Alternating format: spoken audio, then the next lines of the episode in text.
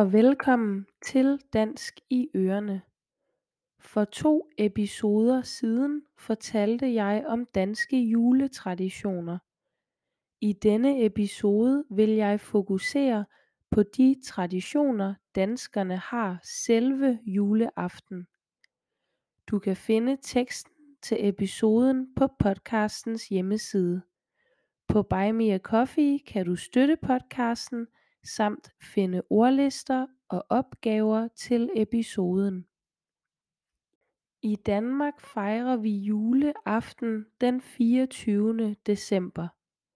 Som navnet juleaften antyder, så foregår de fleste traditioner om aftenen. Hvis man skal fortælle om de ting, der foregår om dagen den 24. december, så kalder man dagen for juleaftensdag. Ordet juledag henviser nemlig til den 25. december. Næsten alle danskere fejrer jul. Undersøgelser peger på, at 94 procent af danskerne fejrer jul. For nogle er juleaften en kristen begivenhed, men også mange ateister eller folk med andre trosretninger fejrer jul.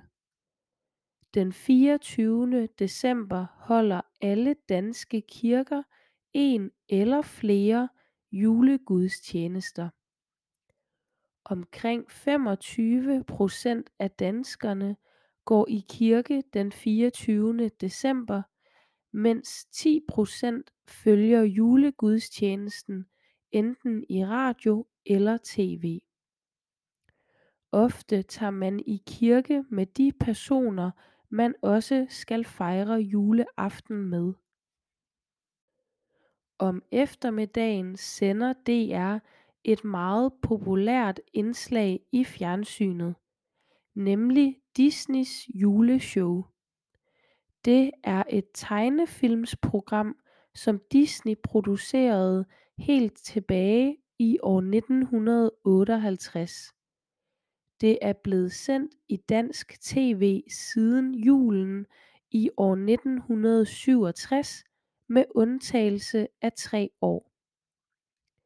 I både Norge, Sverige og Finland er Disneys juleshow også en vigtig juletradition.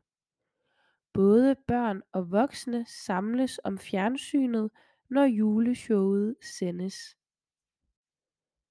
Maden er naturligvis en vigtig tradition juleaften. Menuen varierer en smule fra familie til familie, men den mest klassiske julemenu består af enten and eller flæskesteg eller begge dele. Derudover kogte kartofler, brunede kartofler, franske kartoffelchips, rødkål og brun sovs. Til dessert spises risalamande med kirsebærsauce. En af ingredienserne i risalamande er fint hakkede mandler. Traditionen er, at man efterlader en enkelt hel mandel i skålen. Den person ved bordet, der finder den hele mandel, får en såkaldt mandelgave.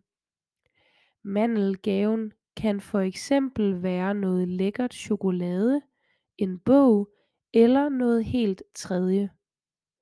De fleste laver hele julemåltidet selv, men det er blevet mere udbredt de sidste par år at få maden leveret fra en restaurant eller et cateringfirma.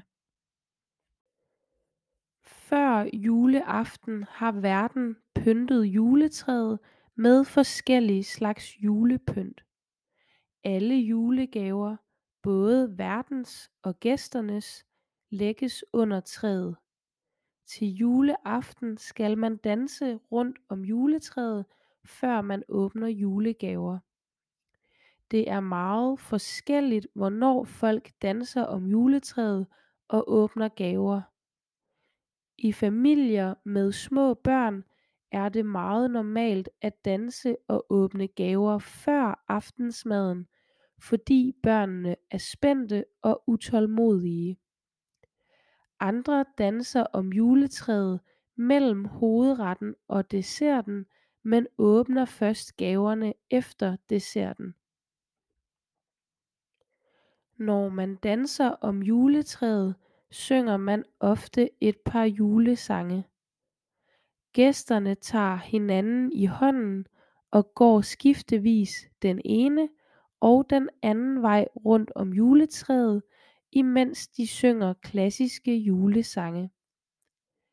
Nogle af de mest kendte juletræs sange er blandt andet På loftet sidder nissen med sin julegrød, Juletræet med sin pynt, Højt fra træets grønne top, Dejlig er jorden, Glade jul, dejlige jul og Et barn er født i Betlehem.